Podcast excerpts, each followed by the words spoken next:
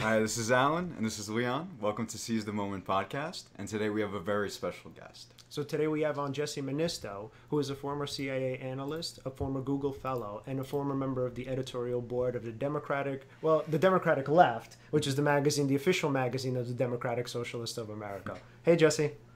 Hey, guys. Thanks for having me on. Thank you so much for Thanks coming for on. So, and today we're going to talk about nuanced thinking, conformity, and Dombrowski's theory of positive disintegration. Which is a very Great. cool article, by the way. Uh, Leon referred me to it uh, before this podcast. It's super interesting. And I like that quote from uh, George Bernard Shaw. Uh, oh. n- not to see reality uh, as it is, but how you uh, wish it to be. I'm, I'm kind of uh, not saying it verbatim, mm-hmm. but... No. This... Oh, sorry. Go ahead. No, go. I'm sorry. Um, I yeah, you, it's, you got the idea. I mean, who, the, the the exact quote isn't that important, but being able to see possibilities in the world and our ability to affect change. Yeah, absolutely.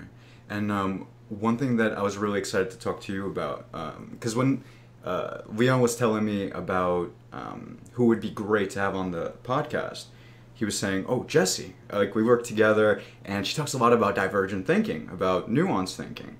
And for me, that's a topic that's really hits close to home because um, I noticed, like, and I'm sure everyone notices this in their daily lives, there's um, people have different kinds of ways of thinking about things. And a lot of people uh, tend to pick a side when they're when they're thinking. They, they may, um, not to harp too much on this, but let's say politics, for instance. Not to get into politics or anything like that, but let's say somebody is uh, on the left, another person's on the right, and one person says a particular view on the left, and automatically, um, because you're on the right side, you may not uh, even hear their point, you may not even consider it. But what would what's interesting is, yeah, when you try to think about why is the other person thinking what they're thinking, what is their view, why, why do they see the value in it? Are they so different from how I am? Perhaps maybe there's uh, there's there's something there that maybe I should try to understand. Um, that's why kind of nuanced thinking is very uh, important because, it, I mean, if you really want to understand somebody, you really should probably try to understand why it is that they think the way they do. And I was wondering what what you think about nuanced thinking. I love what you said. Um, I completely agree, and I think it's really a thing that isn't in vogue today.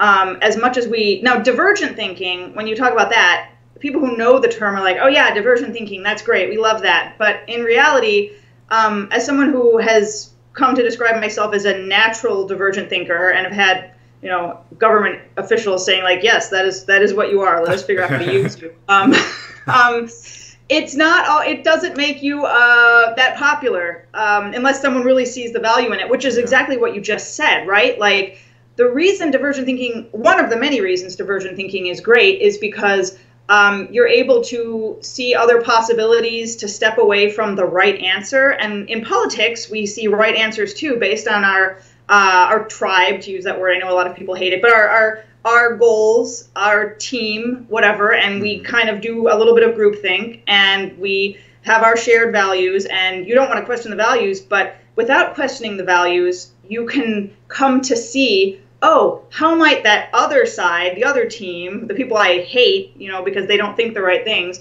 what might we actually have in common? Um, so I'm, uh, I was a leadership analyst for the C I A, and my job was to write biographies of foreign leaders for our, uh, you know, for U S officials to use before they met them or That's if they really needed cool.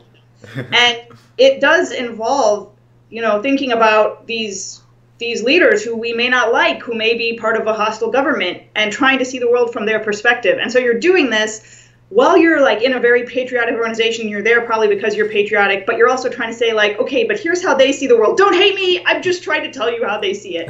Um, and I loved that. I honestly loved that.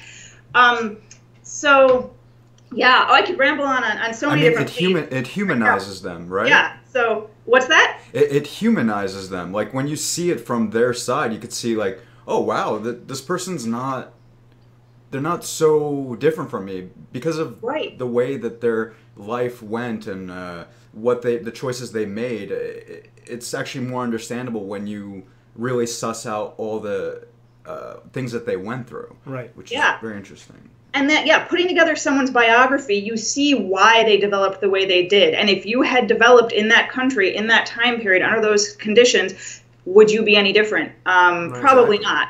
Yeah. You know? And that's not, and again, and I love that we're focusing on nuance and divergent thinking. This does not excuse their behavior. So to understand, and this is the common sort of misconception that people have, that, oh, if I empathize with somebody and understand why they're such a terrible person, I'm excusing away their actions. Not at all what we're doing here. So what we're yeah. doing is we're trying to understand why they do what they do in order to maybe figure out a way to help them. And to, yeah. What's funny is you explaining that is very nuanced. Right. right. If someone yeah. can process that information, then what they're engaging in is nuanced thinking, which yeah. is very fascinating. Yeah, and, and and so I think, like, so when I deal with, let's say, with particular clients or just sometimes people in general, mm-hmm. my biggest struggle with them is usually black and white thinking. This idea of either everything is good or everything is bad. This person is good, this person is terrible. This person, let's say, is brilliant or this person is stupid. And mm-hmm. very rarely is life as, let's say, very rarely is life on that kind of scale. It's usually way more complex and intricate than that.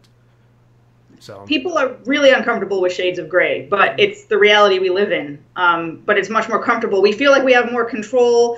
We feel like we have more uh, ability to, to figure out the path to follow if one is black and one is white. Yeah. One thing that um, why I'm also excited to talk to you about uh, nuanced thinking is I was wondering if in your writing, in your experience, if you've ever um, maybe considered how... could we get nuanced thinking to be like a mainstream thing that people do? Because that, that one is like, that's something I, I really, really would love to do. I was just wondering, what is what is what do you have to do? Is it like a way that you frame it? Is it like, do you have to use specific language for like a certain kind of audience? Uh, or do you have to sprinkle it in a little bit? I don't know, yeah. I think you, you jumped in with the most important and most difficult question, honestly.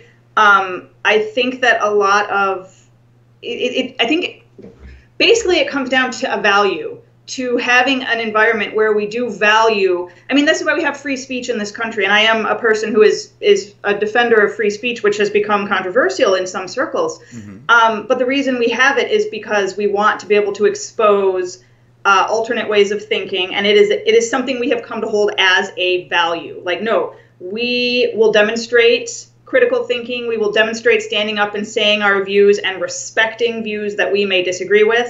There are some that are, you know, abhorrent, and maybe we draw the line somewhere. That's not an issue I'll, I'll get into right now because it's, it's very difficult, but I do think that holding on to that as a value, um, which is, this gets back to what is divergent thinking. Um, It's being a devil's advocate is a form of divergent thinking, uh, or it's related to it, I guess you could say. Um, and being able to say, okay, I see my side, I think my side is right, but I really want to make sure it's right, um, in the tradition of, of mm-hmm. the school of, of philosophy, right? That's what philosophers have been doing back since Socrates. Um, and we're the type of people who are like, yeah, we love Socrates and other people. Like, my husband will remind me, you know, Socrates was a fist magnet. He was really annoying to be around. Like, yeah. I want to punch him if, if you, you met him.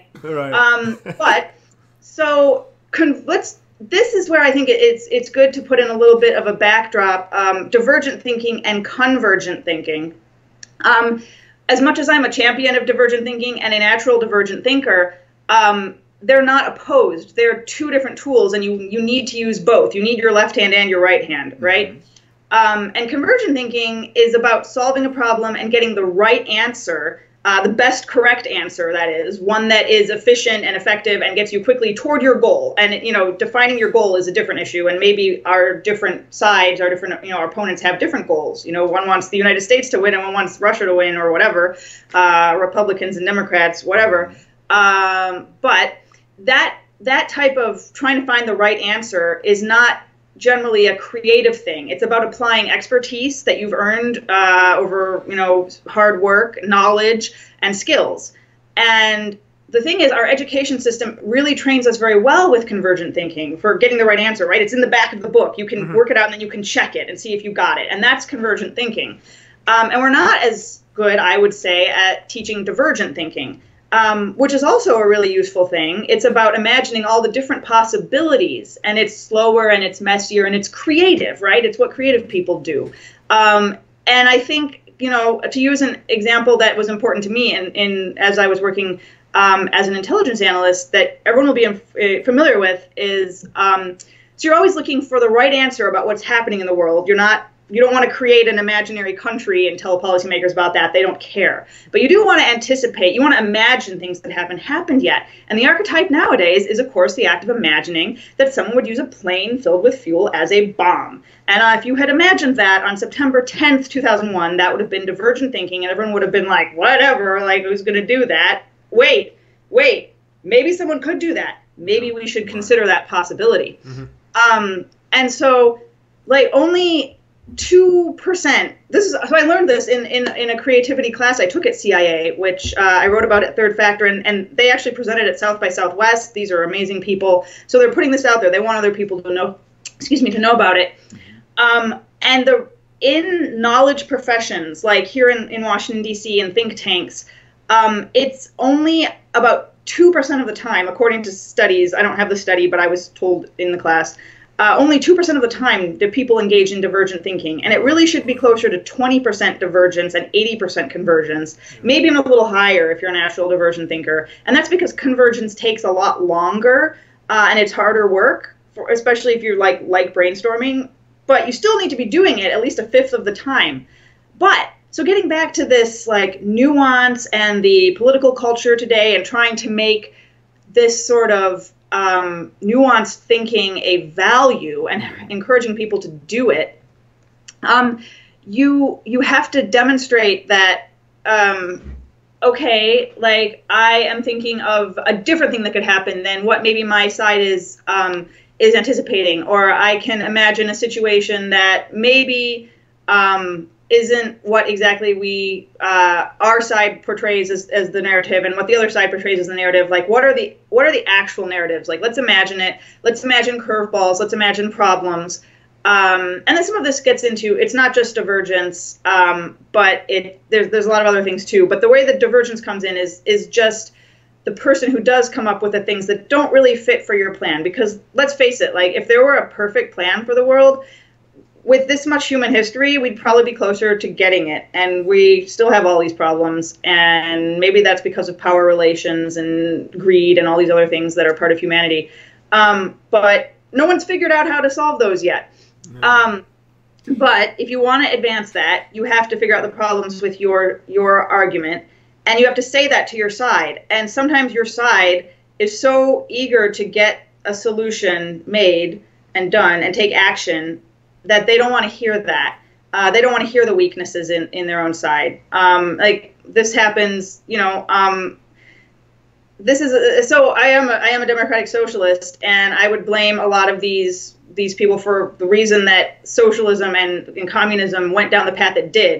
I can't say whether it, it would have worked in an alternate universe, but mm-hmm. it really didn't have to go as badly as it did. But like, Some people, my, my husband is a, is a Chinese scholar, and he was telling me just the other day about um, an official who said to Mao, like, hey, maybe actually this thing you're doing, it's not really going to work. And like that was bad for him because oh, wow. Mao didn't want to hear those divergent possibilities and hear the nuances in his plan. Yeah. So um, I'm kind of rambling. I know. No, it's okay. It's okay. Yeah, no. Um, and, so, I mean, just. Kind of go into current events, or rather, I mean, sort of, go ahead. Actually, yeah, sure. Sorry, sure, sure, sure. Go ahead. So, are you aware of uh, Steven Pinker?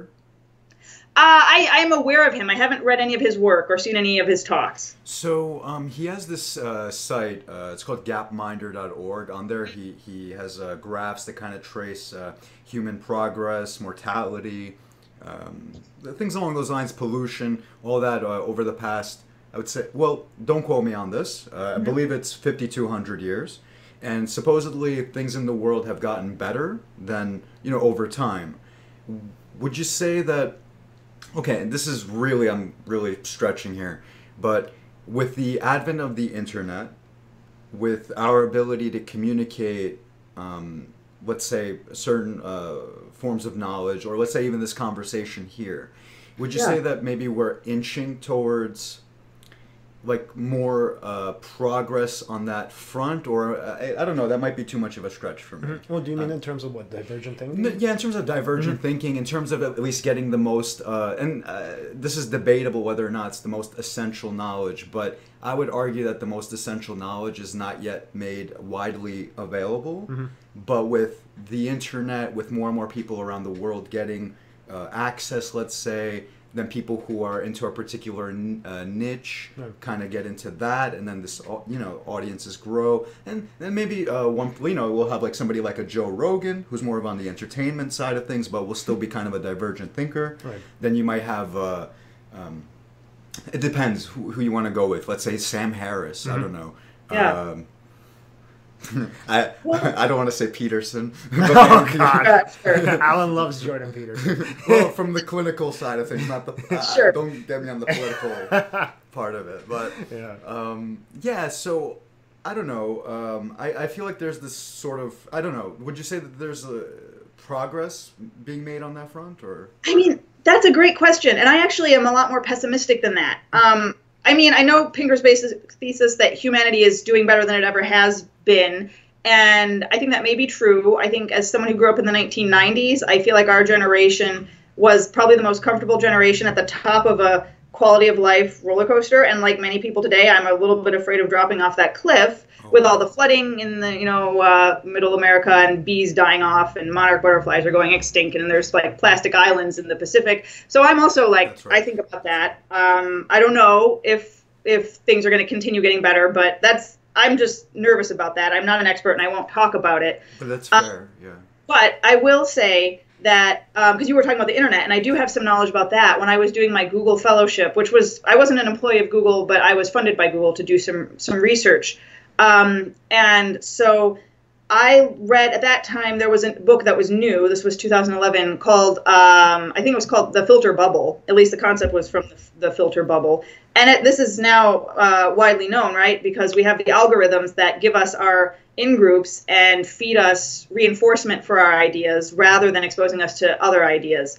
Um, and I've even, so I've gotten, because I am a person who's defensive of free speech, and uh, because of some of my experiences in the Democratic Socialists of America, uh, which was became its own bubble online, um, I... got into the sort of like, oh yeah, no, critical thinking, and the grievance scholars who are like, no, we have to have critical thinking in the intellectual dark web, which I don't say I'm part of, but I was like, oh, I want, this is a counterweight. For me, bit, the basic way that I am, I will always adopt the other side. I'm a natural devil's advocate, so I know about, like, when you say Socrates was a fist magnet, like, I'm like that. I just annoy everybody because I'm like, well, I, I'm with you, but, but, and that's probably how I became a socialist in the first place, you know, like being raised in the United States after the collapse of the Soviet Union, like, why would you be anything but a capitalist? But then, I mean, okay, so this was post two thousand eight. Mm-hmm. uh, people start seeing that maybe there are flaws, and I started being interested in those flaws, and it's all about counterbalancing, right? So when you're in your group, um, most people, in my experience, are enjoying that group feeling and solidarity and shared purpose, and those are really important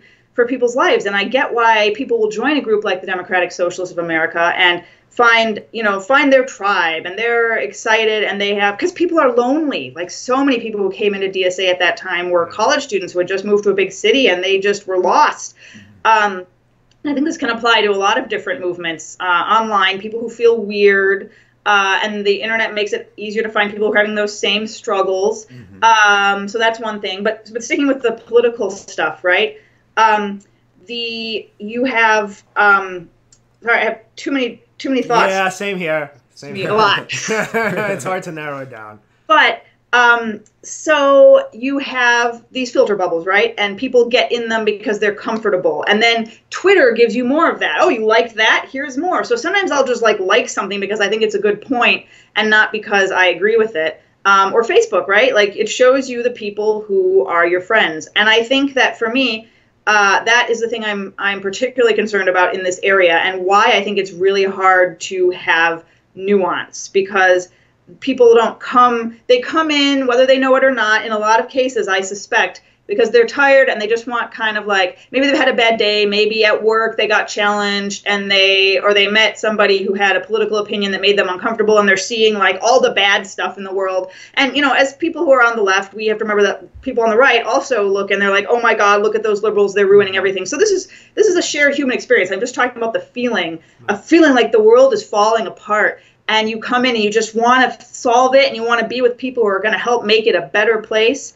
Um, and you don't want the nuance. You don't want someone to come in and say something like, just to throw out an idea that I'm not sure what I think about yet, but like, oh, I'm for, you know, I'm concerned about global warming, so actually nuclear energy, maybe we should rethink that. Like, no, that's not part of the uh, orthodox thinking. And I don't know whether it should be, but it should be something that, you know, someone's able to say like, excuse me, why not? And you should be able to say, oh, here's why not. Right. Or if you can't say why not, then you maybe should stop and think why not. Um, or just stop and say that, I don't know, I just want to support the environment and I'll defer to someone else on that. That's okay too, um, but our emotions make it harder for us to do that. Right. And I so. think it pops up, especially in the context of capitalism versus communism. So yeah. Interestingly enough, so I'm also a, I'm also officially a D S A member, and I am a Democratic Socialist. So as cool. obviously as Jesse knows. So, but the thing is, one of my favorite books on communism is actually a book by a conservative scholar named Richard Pipes. And Richard Pipes is like incredibly hated on the left. Like he's he's just like completely repugnant by mo by most of the people yeah. on the left. So he wrote a book called Communism: A History, which is, I think, give or take about one hundred and maybe forty, fifty-seven page, like one hundred fifty-seven page mm-hmm. book, something like that. So yeah. and the goodness, well, so the goodness about the book is that, and this is what people sort of hate on the left, is he actually gives a pretty balanced exploration of communism. So the, I mean, obviously he talks about the different atrocities that on the left they are either kind of, you know, excluded or watered down, but on top top of that, he actually focuses on Marxist theory. And so in the book, he'll actually say, look, if you actually go to Marxist theory, communi- the manifestation of it in terms of the Soviet Union, right, in terms of sort of Pol Pot and, you know, communist, let's say, uh, Castro, Cuba. So the idea was that essentially those manifestations weren't anywhere near the ideal of communism as, explo- as sure. right, as expounded by Marx. Mm-hmm. But the idea was that essentially what we do is, again, going back to black and white thinking, we say because communism sort of brought about the deaths of all of these different people, which is absolutely true, but not in the sense that we think of it, that therefore it is a bad thing. But the thing is, when we think about Karl Marx and his conception of Marxism, nowhere, and I'm, look, I'm not a scholar of Karl Marx by any means, but nowhere does Karl Marx advocate for violence, nowhere does he advocate for murder. Actually, what he says is that this was a scientific revolution, which is naturally going to occur.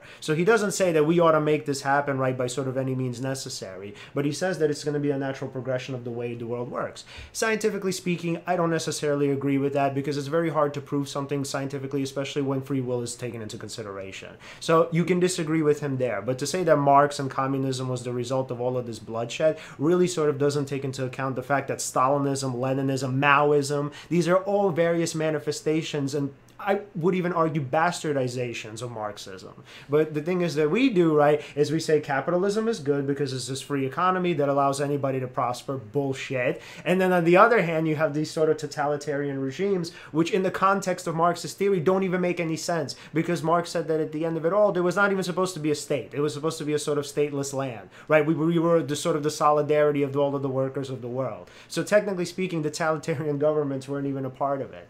And so just, and this is kind of me rambling, but I think it's really important in the context of, let's say, the D S A and even sort of thinking on the right, is that it doesn't really make much sense to hate, you know, kind of pure capitalism or pure communism, whatever that even is, because at the end of the day, there are really elements of both that are actually necessary for a good life. Because if you really do take a look at the socialist countries, a lot of them are in peril for the simple fact that people aren't able to start their own businesses, for the simple fact that the government is too intrusive and too involved in their lives. And obviously with capitalism, I mean, yes, I, we struggle here because, you know, sometimes and especially in this country, there isn't enough government aid, especially when people with physical or mental disabilities absolutely need it.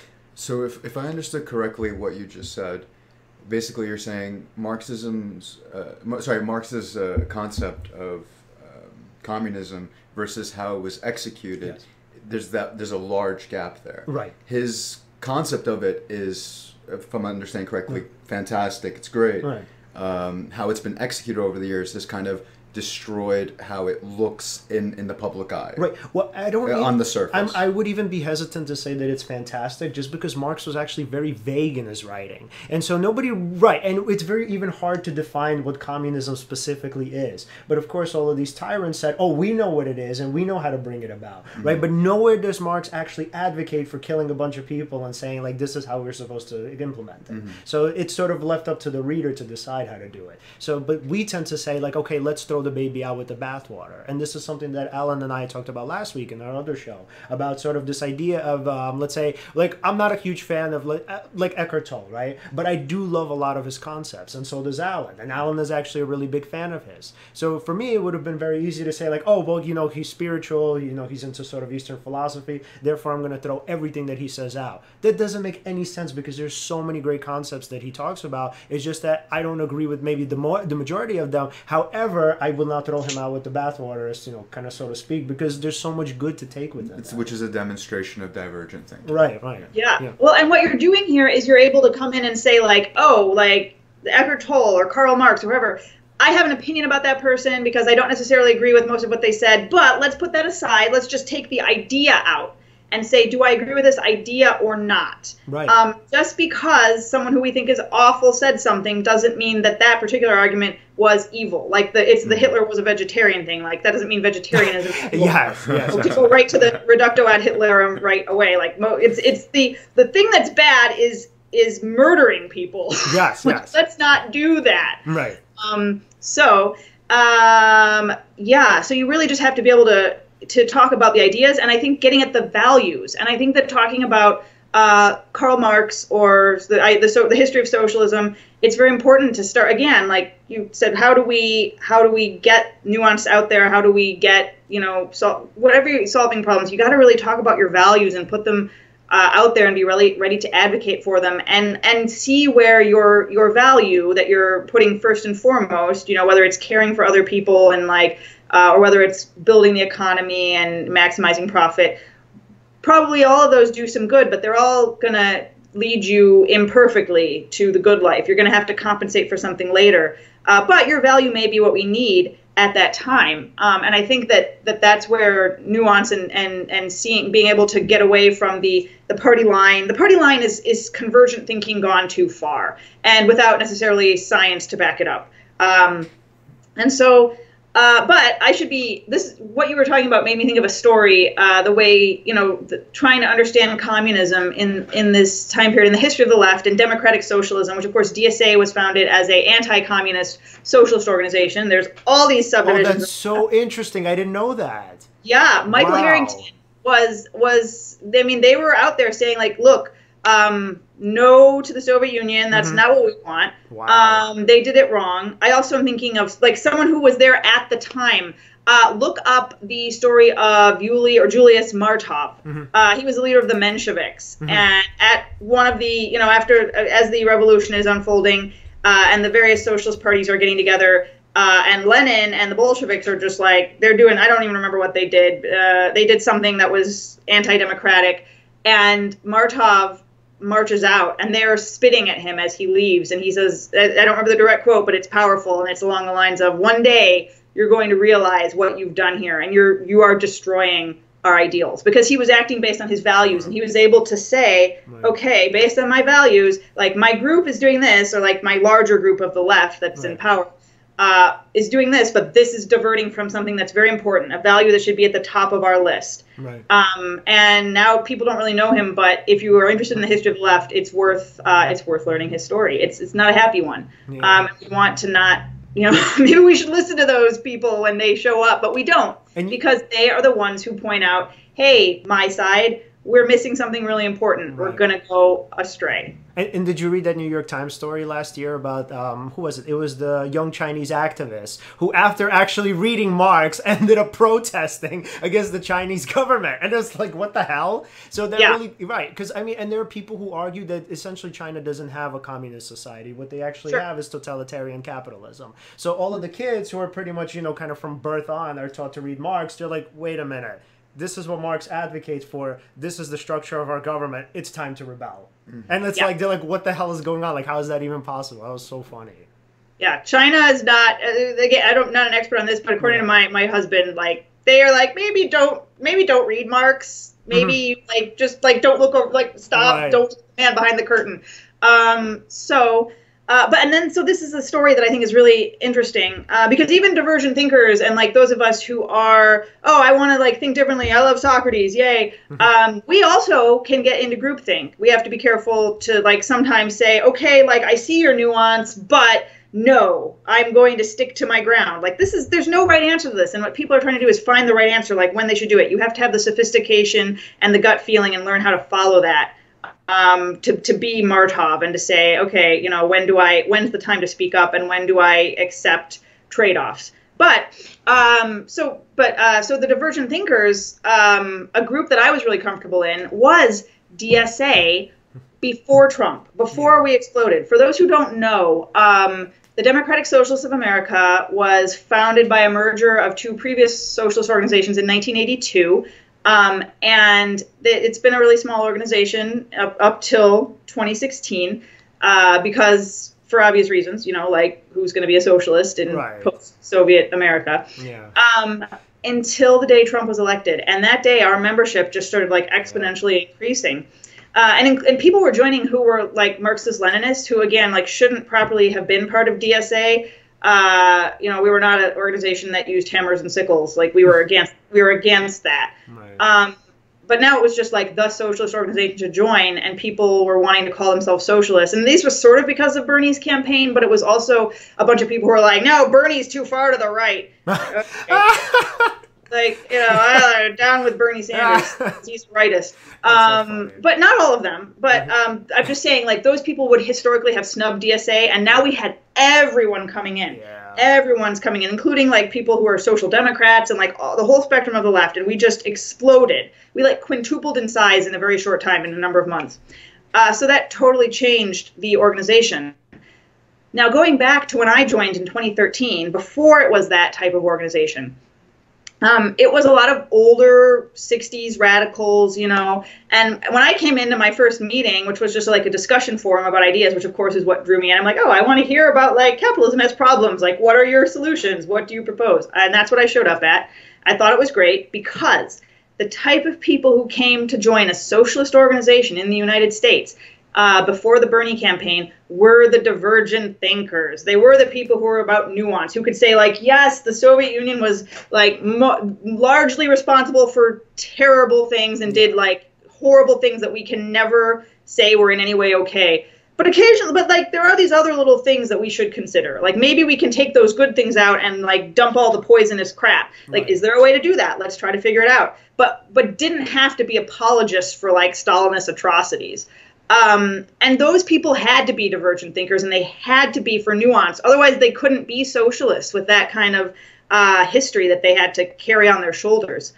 Um, and so I loved those people. Like those were my kindred spirits, just as a divergent thinking devil's advocate who always like takes the uh, contrary side um, and who was worried about capitalism post two thousand eight. Those were my people. Um, and it was a different sort of group. It was more the echo chamber feeding uh, off of anger, righteous anger, anger that is legitimate, um, but that didn't necessarily allow the nuance that could lead to another situation where a Martov needs to stand up and say, like, you guys are going off the rails. Um, and that, I think, is a, I, I worry about, as, as a person of the left, I worry about that um, because it has happened before and it can certainly happen again. And those filter bubbles on social media are not going to help. Uh, they'll, they'll probably derail other other groups, but the left, just there's something about the left that, I mean, we're, we're so idealistic, we're so about making the world a better place that, like, yeah. other people who purportedly don't have that as their goal as much, um, I mean, it, it's, I'm a leftist, so it hurts, it hurts especially with the left, and we, we shouldn't let that happen. We should learn from this, but we keep not learning from it. Yeah, and I mean, I think conformity itself is like, it's a huge problem on both ends of the spectrum. You know, interestingly enough, I'm not like the biggest fan of Bill Maher of the world, but like I watch his show from time to time and I actually like it and I think it's pretty good. So he said something the other night about how it was, um, he said that actually he was almost aborted, that his mom wasn't sure about whether or not she wanted to have a kid. And so he said he's kind of sort of shaky on the issue of abortion, right? He doesn't really know which side to go on because of the fact that obviously he does believe that women's bodies are their own and that they have the right to do with them what they want. But then also the fact that he loves life and wanted to be born kind of sort of muddies the waters. So of course what happened was after he said that on Twitter, there was this whole explosion about him being a bigot and about him being wow. sexist, of course, right? So it's like, I mean, here's the thing. And Bill Maher said this time and time again, he is for abortion, right? So he's not saying that this makes me against it, and he's not saying I'm pro-life. What he is saying is that I'm for it, but this is my reservation, the fact that, you know, yes, I wanted to have life, or I want to have wanted to have life at that point, you know? So it's so interesting how we, again, throw the baby out with the bathwater. It's like, yeah. Yep. Yeah, and examples like that are very important to highlight. Mm-hmm. I'm really happy you actually used Bill Maher as an example mm-hmm. here, because when you actually break it down the way you just did, you are, again, it's it's for anyone who's like watching this, that's a demonstration of nuanced thinking. You, mm-hmm. He's clearly still for abortion, but what he's saying is he wanted to live, or he thinks, he, he also sees that, um, not to say pro-life side of things, but basically that, right? right? So for people to misinterpret it, and you, when you see things like that, it's actually kind of disheartening, because yeah. that that's kind of what is the inspiration for this talk. It's like you want to eliminate that as much as possible. Mm-hmm. That misunderstanding leads to, actually, who knows? I mean, you could uh, see where it leads, right. but in general, you could. You in general, it's not a great place to go right. because that can have so many other repercussions, negative right. repercussions. Right. Yeah. Yeah, and I mean, There's, I can tell you from my... Oh. No, go ahead, Jesse. Oh, okay. Well, you're making me think of, um, so a poem that I love uh, that you see tossed around a lot, The Second Coming by Yeats. Mm-hmm. um, it, and there's a line in it, the um, the best lack all conviction and the worst are full of passionate intensity. Mm-hmm. um, and I don't want to say that, like, activists, like, I'm also pro-choice, but, uh, and I don't want to say pro-choice activists are the worst, mm-hmm. but you think of these, these activists, um, and you, like... Here I'm a socialist, and I'm being like, you know, Nixon had a point, but he talked about the silent majority, and there's something to that. Uh, he was talking about the Vietnam War, I believe, when he said that, and mm-hmm. I don't think there was a, a silent right, majority. Right, right, right, right. Yeah. But the idea that there is a silent majority, I think, is still a valid one mm-hmm. often, because it's the people who are the most uh, agitated, directly affected by, like, or maybe even questioning, like, abortion, uh, like euthanasia, these other things, like life support.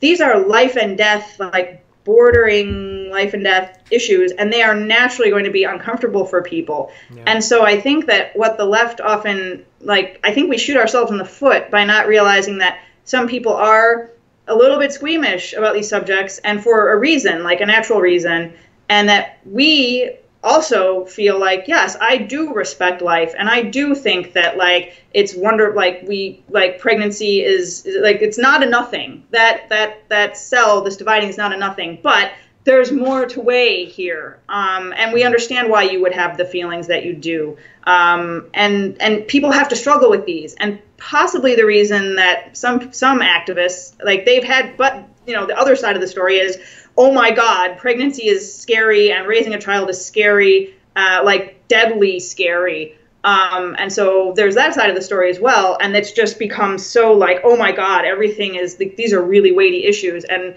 and those weighty issues are the ones that are the, that people, I think, have the greatest drive, especially if you're right up facing it. I just want to know what's right. I just want to make sure, like, this is either right or it's, or it's completely not wrong. Uh, like it, abortion is either a terrible sin, or it's totally okay. Right. Um, and you can say, like, it is, it is okay, but it's, it's uncomfortable for people. And, like, how do you grapple with that? And I, and, and surveys are always saying that the American public, that's where they are on abortion. So I wish the left would not be so out there with, like, the, like, shout your abortion, because that turns people away. They want to say, like, oh, I'm, I'm uncomfortable with this, but I thought it through, and I think that it's, it makes more sense. This should be legal. It's better off that way. Um, but it's also such a sensitive issue. Like, if you've had one, then you, you simply just probably don't have the mental resources, unless you're really, like, into this debate thing. Like, you don't want to talk to someone about that because you've been there and had to make that choice.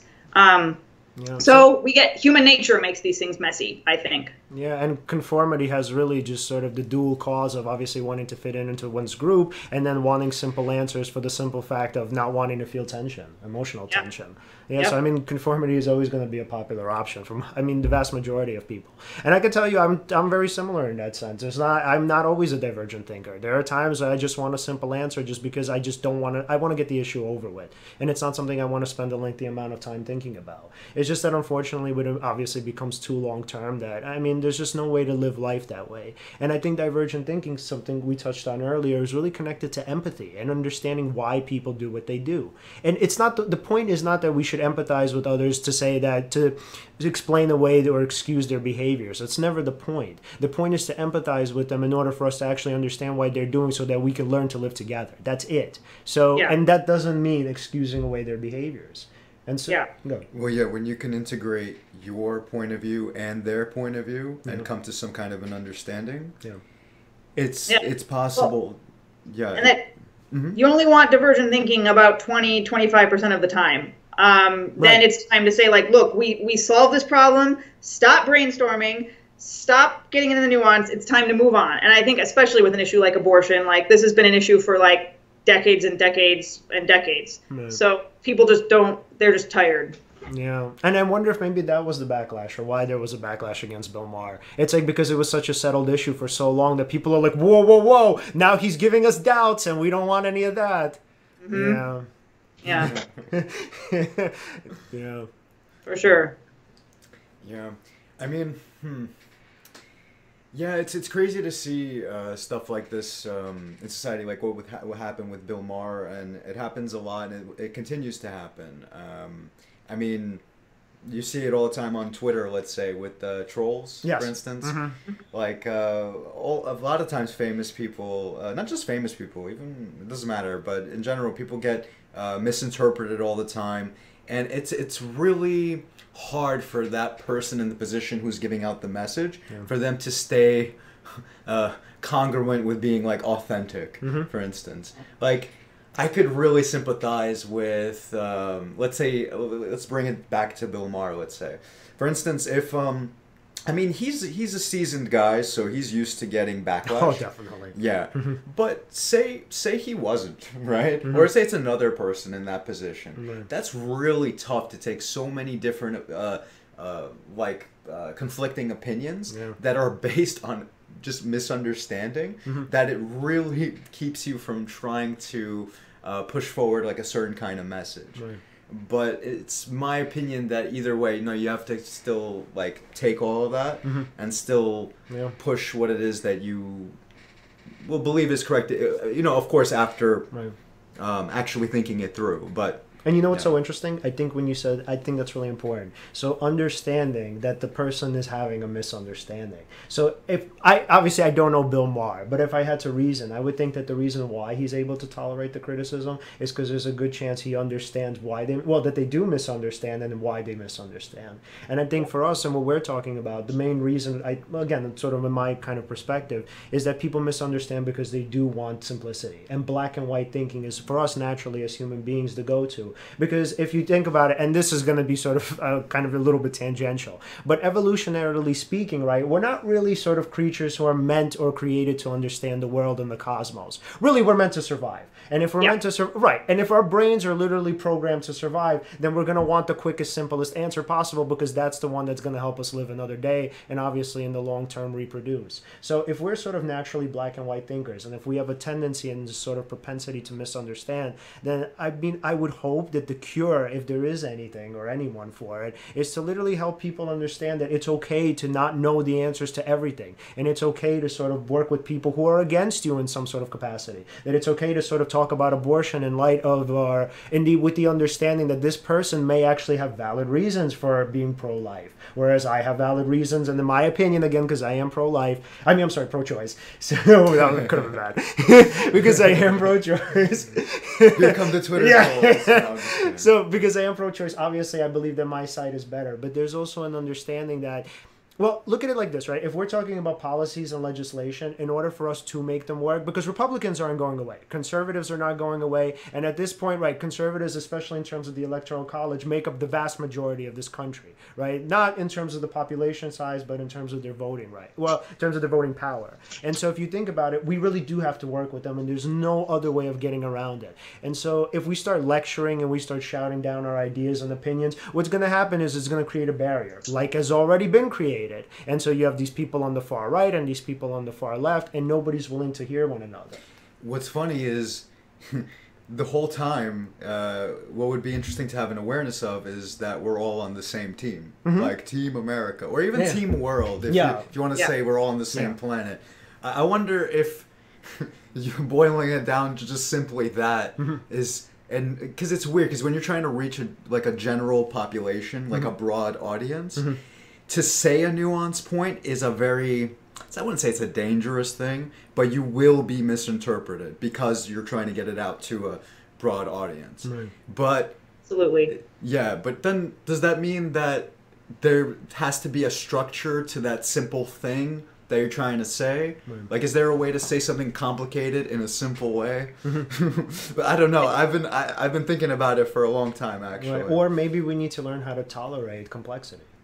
Yeah. Fair enough. Yeah. And I think that's going to be beyond a lot of people's, uh, I want to say capacity now that they're not smart enough to do it, but it takes energy. And some people are just like working hard and carrying a lot of these really heavy burdens, and they're just not going to be able to do it.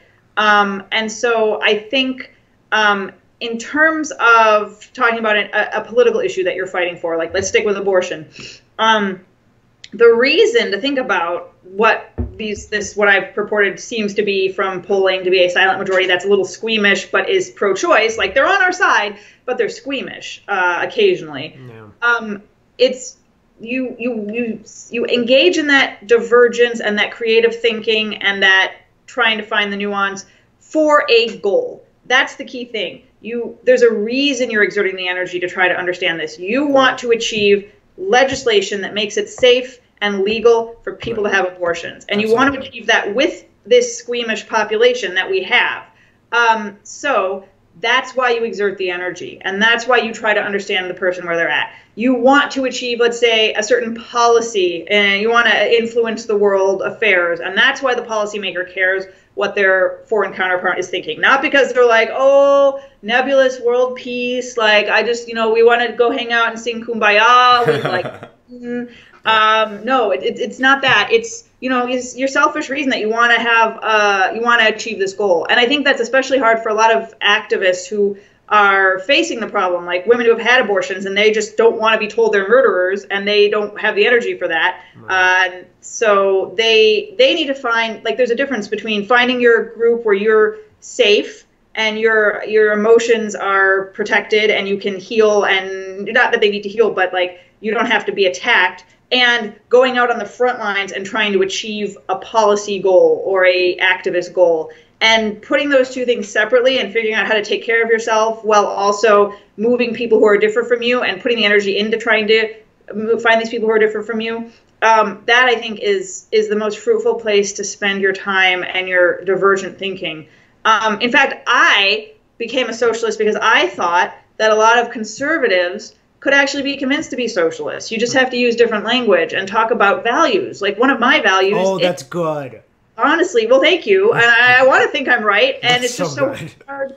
It's really, I mean, I I really don't like Tucker Carlson, but he did give a great monologue about. Um, I whoa, mean, whoa, whoa, Jesse, like, are you advocating for Fox News? Yeah, what? What's are that? Are you advocating for Fox News? No. Well, Bernie Sanders went on Fox News, and I was like, yes, that is. I'm I'm a Warren and Sanders fan, and I don't. I will not divide between them. Like, I just think they're both great. Um, but Bernie went on Fox News, and he talked to that audience, and people are like, well, maybe that wasn't the pure Fox News usual audience. Okay, maybe, but some of them were there, and you can talk to conservatives, because I talk to conservatives about these ideas, and you can you can say them in ways, if you really get to know them and what they think and what they value, you can express these ideas, especially, um, well, you know, you can express these ideas in ways that resonate with them, if you just get to know them. Uh, not all of them. There are going to be zero-sum exchanges where one side has to win and the other doesn't. Uh, but often there is a way, like if you just understand, like I think uh, human agency is extremely important. Um, and so the capitalists have that, I think, really well tied up in their narrative. Like, well, the free market and like, you know, doing you're a free person and you can be in charge of your destiny.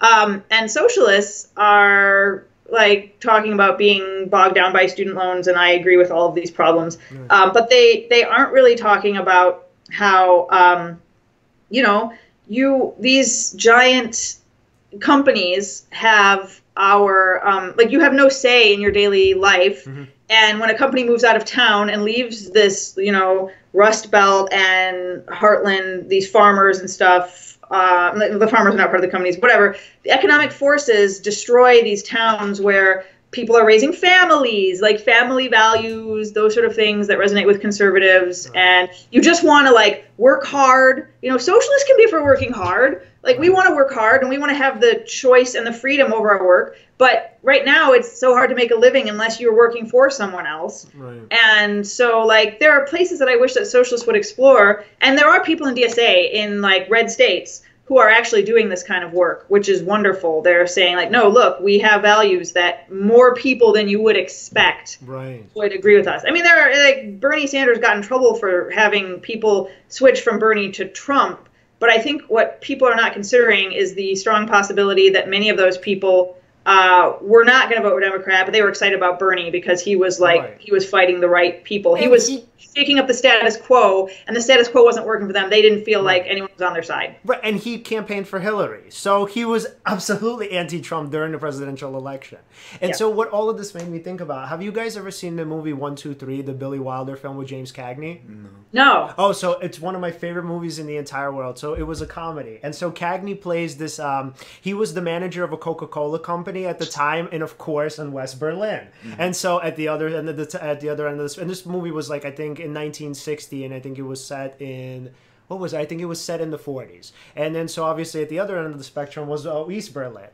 And so this woman named Scarlett Hazeltine, which was like this Coca-Cola magnate's daughter, came to visit. And so he calls up Cagney's character and he's like, hey, by the way, you know, Scarlett's going to be here. We need you to take care of her. And he's like, oh, shit. And he's like, what am I going to do? Because she has like this notorious reputation for being like a Paris Hilton type, where she's like this big socialite. And so she like pretty much does whatever she wants. And kind of from childhood, she never really had any care, and she just did whatever. And her parents just sort of, you know, kind of had the nannies take care of her, and then kind of shifted her off to boarding school. But so the point was, so essentially she did what she was kind of, you know, expected to do. So she's like, I'm going to East Berlin. And he's like, you can't do that. And she's like, yeah, but I don't care. So essentially she brings back this communist kid whose name was, I think, Oscar Piffel. And so Piffel was like this huge revolutionary, and he was hilarious. And so him and Cagney would always have like these really, really, really funny interactions together. And then so they were, and the big point of the movie was that the, either one of them could not empathize with the other. And then finally there was this really great scene where unfortunately it didn't end in a really positive way, but I think the point was still made and it came across. Mm-hmm. Where so Oscar was like, he's like, you represent literally everything that's terrible with the world. He's like, you capitalist bourgeois scum. He's like, look at all of this waste. And he's like, we we build rockets. And he's like, you guys build garbage. He's like, our rockets fly up to the moon. Your rockets to Miami Beach. And so, and so he makes these jokes. And then so finally, like, I don't remember what happened exactly, but like Cagney gets him in some way. And so he's kind of like down on his luck. Oh, right. Because there was this like really big scene where Cagney ended up getting like um, C I A agents to kind of... Um, So they implanted some, uh, like some sort of capitalist, like, oh yeah, some like uh, capitalist book of some sort. And when he went to East Berlin, they caught him with the book. And so like he was viewed as a traitor. And so Cagney's like, aha, I got you.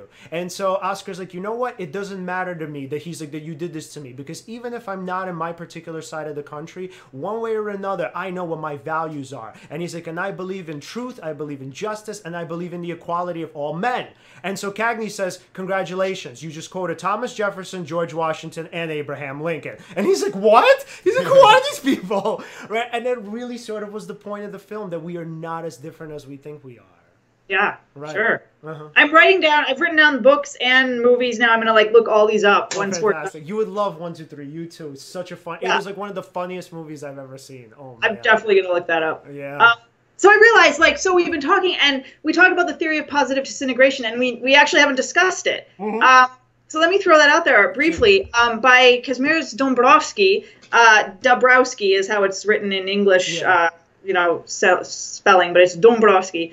Um, and this theory, uh, I just thought it was fascinating because um, it is this idea that there are certain people, it doesn't happen to everybody, it's rare, um, but a person who is, um, you know, going along, living their life, and then they just start, you know, um, and they're probably, like, these are really sensitive people. Like, if you're a highly sensitive person, you might find this really interesting, the idea of overexcitability. Um, you can look that up if you're interested. But the main point of, of the positive disintegration is you start to have this sort of crisis where you realize that things were not as simple as you thought. Um, and maybe you do want to just have things be black and white, but you are cursed now to see the shades of gray. Mm-hmm. Um, and you go through this, like, what it's called a positive disintegration, because it's, you disintegrate and you have all these, like, neurotic symptoms that look like they're mentally unhealthy. But Dombrowski said this was actually mental health because it's a process you're going through to grow. Um, you know, the the butterfly gets disintegrated in the cocoon, and then or the, the caterpillar gets disintegrated and comes out a butterfly. Um, that's not, that seems like it's not good for the caterpillar, but actually it is, um, because you then you're a butterfly.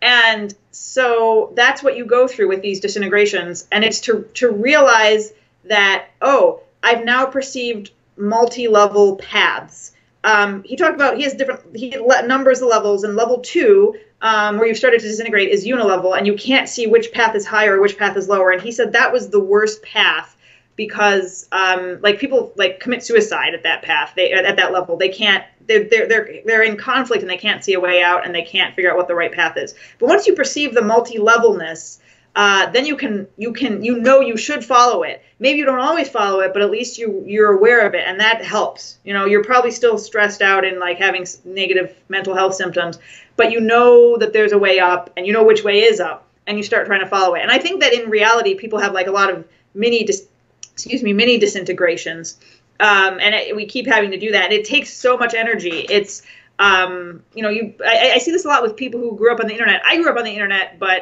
um, you know, I was, a, I had a web page in nineteen ninety-six when I was fourteen. Wow. Wow. But that wasn't, that was unusual. My, my dad was, uh, a early adopter, a computer programmer. So, um, but now it's common, and we see kids, like, getting together and sort of bolstering each other's notions about the world. Uh, and this leads to a lot of different, you know, to move a lot of stuff that's happening in the world. And, like, you know, these these uh, alt-right things are, are also there, and the left. You know, the left is, is a lot of young people coming together and, and bolstering their ideas. And I want to come in as a sympathetic leftist to be like, okay, I'm going to do, like, devil's advocate to you. Like, I'm going to play capitalist, okay? Like, answer, be, learn how to answer my questions. Right. But um, that is, uh, uh, you with some of these kids, I've talked to them, uh, they realize, wait a minute, they start asking the questions themselves.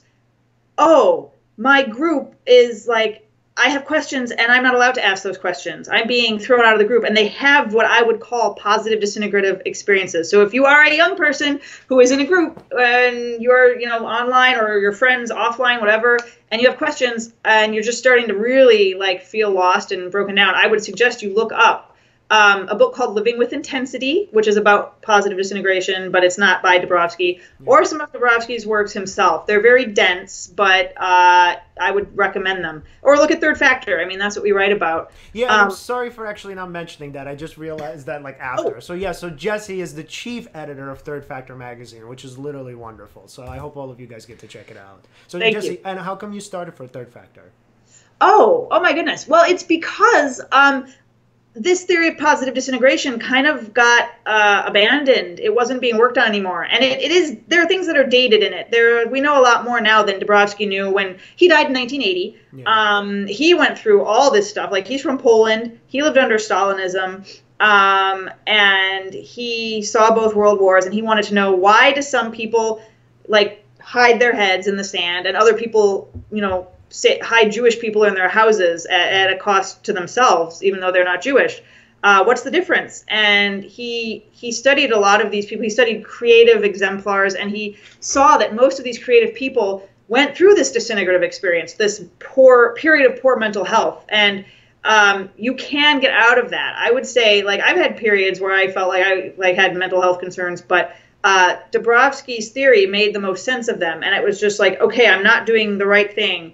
Um, I need to get more involved. I mean, my values are, are, I'm not living my values. And living your values is the most important thing. Like, more than living your dream, like living your dream is a little bit of a luxury, but making sure that every day your values are, um, you're, you know, you're in step with them. And so I thought this theory was really helpful to me. I'm also like really highly overexcitable. Um, I found overexcitability to be a great um, a great lens to talk about without, I like, I don't have pathologies, you know, I, I, some people who, uh, this is a separate subject, but people who just want to be diagnosed with something like, oh, I'm autistic, but oh, you're not really autistic. You just want a name for why you feel weird. Mm-hmm. Um, A D H D, maybe A D H D is maybe related to, uh, overexcitability. I, I'm not qualified to talk about that, but yeah. There's some interesting discussions going on. Mm-hmm. But anyway, you can just say, I relate to overexcitability. I am a super stimulable person. Also, again, like I said, related to the highly sensitive person.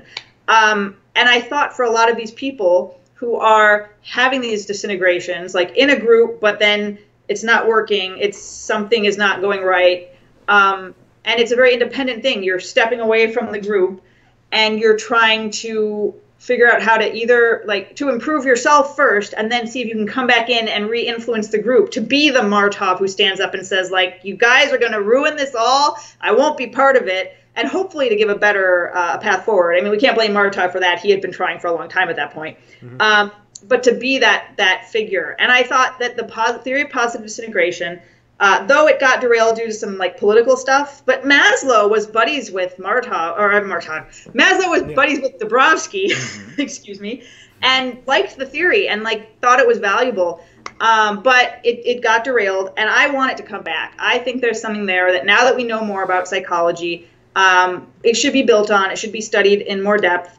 And so there's really academic stuff out there about it. Right. I'm not a professional academic. Uh, I've done some training in psychology through work, you know, as a leadership analyst. Um, but I'm a writer and I can make things seem, uh, I can put it in common language, which is what I've been trying to do with Third Factor and make it shareable on social media so that maybe these ideas can reach all of these teens who are struggling with things, but in a new way in these online groups and having disintegrations. Um, I think it's a theory that has a lot to say to people nowadays. I think the political sphere is causing people to have disintegrations as they see their uh, what they thought the world was like isn't working and they want to do something constructive, but they're breaking down and they want to rebuild. Just that, you know, Phoenix rising from the ashes is is a thing that a lot of people are experiencing today in one form or the other. And I think this theory will help people who are going through that. And though I'm, no one else was doing it, so I made Third Factor. I founded it, and we have a lot of great writers. It's really popular in the Netherlands. So mm-hmm. hello, everyone who's That's watching. That's really cool. Yeah, they're really into it. Um, so even though it was Dombrowski was Polish, uh, yeah. so in Poland it is also like a thing that people know about. Yeah. And I think that the English-speaking world should also be aware of the work of Dombrowski. So uh, here we have Third Factor. Check us out at third factor dot org. Uh, it's it's it's pretty introductory stuff, basic level. Uh, if you like that, then you can jump into the heavy Dombrowski, you know, like primary sources. Yeah. So, question: I, I towards the end of that article about positive disintegration, uh, mm-hmm. you mentioned briefly um, reintegration. Uh, is, oh, that sure. some, is there like an article about that on Third Factor?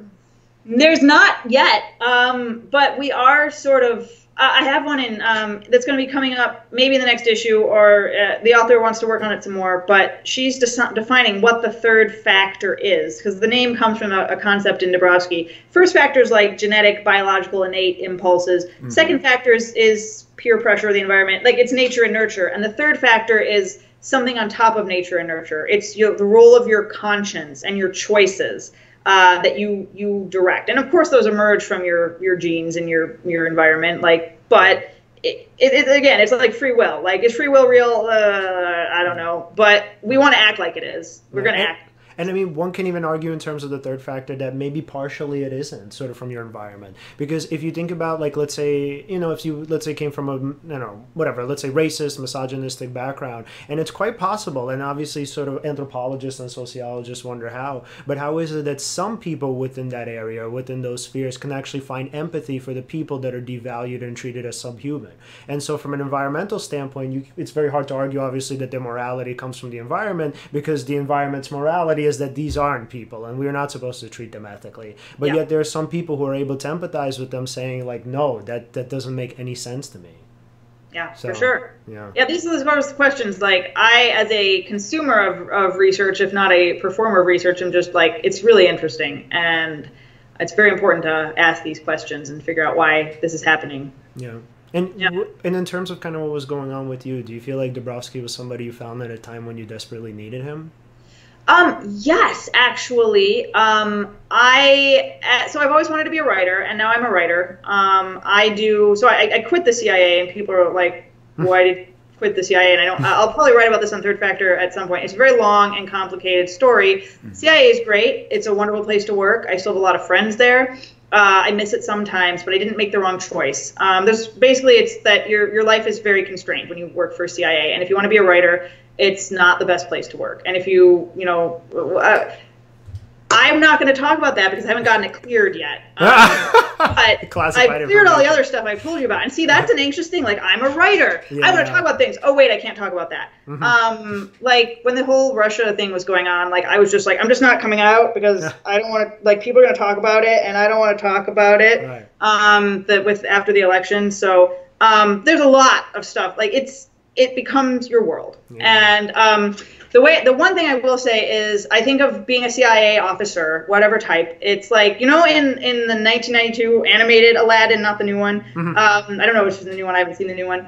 Um, where the, Aladdin is asking the genie, like, oh, well, you're a prisoner. And the genie says, like, oh, yeah, well, phenomenal cosmic powers. yeah, yeah, yeah. That's what I felt like working there yeah. uh, as someone who wanted to be a writer and to be more of a public presence. Um, not, you know, um, so I, I did decide to leave, and that was an experience of positive disintegration, I would say, because I had to determine that wasn't like a black and white. It was, if I stay here, life could be reasonably good and comfortable, but I'll have these negative elements of my life.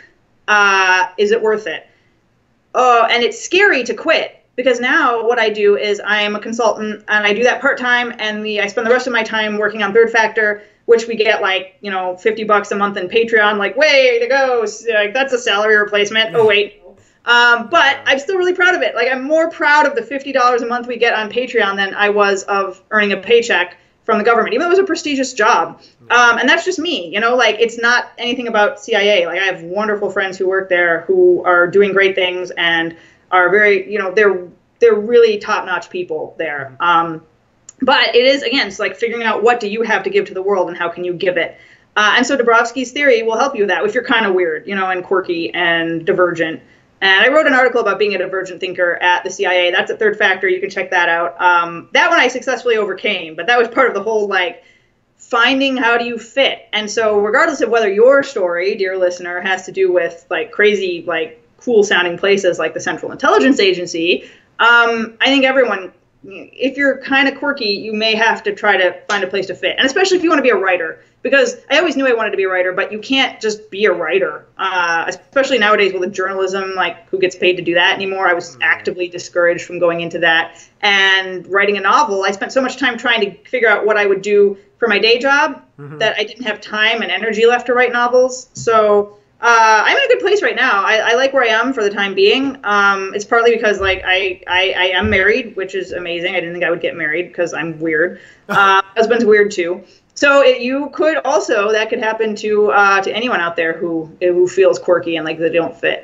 Um, just keep going and hanging in there and trying to to follow those values up and down. But it you may have a period of disintegration. Yeah. And so I had a few periods that were related to that. What am I going to do with my life? All the things I want to do seem like you can't just get on the normal career path. I was so excited when I got, when I finally, I stumbled into working at the C I A. I was never aiming there, but they were recruiting at my, uh, at my grad school. Like I was, I went to library school because I thought I want to be a writer. Like, I guess that's a place I could go. Well, that's not the right place for me. Uh, I kind of figured that out by the end of grad school, but then the C I A was recruiting. I was like, total like left turn out of nowhere. Let's sign up for that. Let's see if I get in. Oh, I got in. This is really weird. Um, and it was a great experience, and I'm glad I had it. But trying to find the way to what I wanted to do was hard, and it caused me disintegration. And it was hard for people to help me. They were like, "But you, you seem to have a secure life. Like, why don't you just be happy with that?" And um, that was that was hard. So I had disintegration. And so, Alan, do you have any final questions for Jesse before we go? Mm, well, uh, yeah. Uh, say I want to check out Third Factor. I've been sent a link by uh, by Leon. Um, what's the exact U R L? Is it uh, third factor dot com? Dot org. Dot org. Thank you. Yeah. Yeah. I'm speaking like as if I was the listener. I'm actually learning about it right now, so I'm even going to write that down. third factor dot org. Right. Also, I'm going to check out Julius Martov. Not a three, but yeah, third factor dot org. Yeah. And so, and Jesse, do you have any final thoughts for our listeners before we go? Um.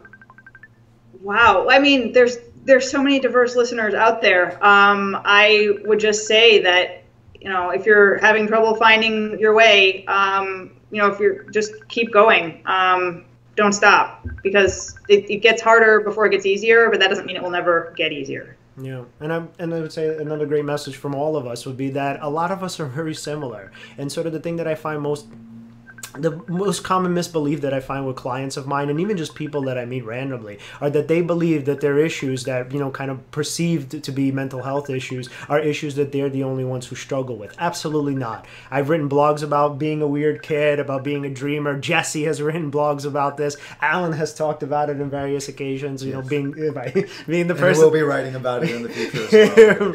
Right. So, I mean, we're all in some sense unique, and we're all, we all have our quirks, and we all have the things that sort of make us non conformist. And I think the main point of this particular show, hopefully, the main takeaway is that that's okay, and that being unique and being weird is absolutely okay, and especially being a divergent thinker is okay. Yes. one hundred percent. Yeah. And so, Jesse, again, thank you so, so much for coming on.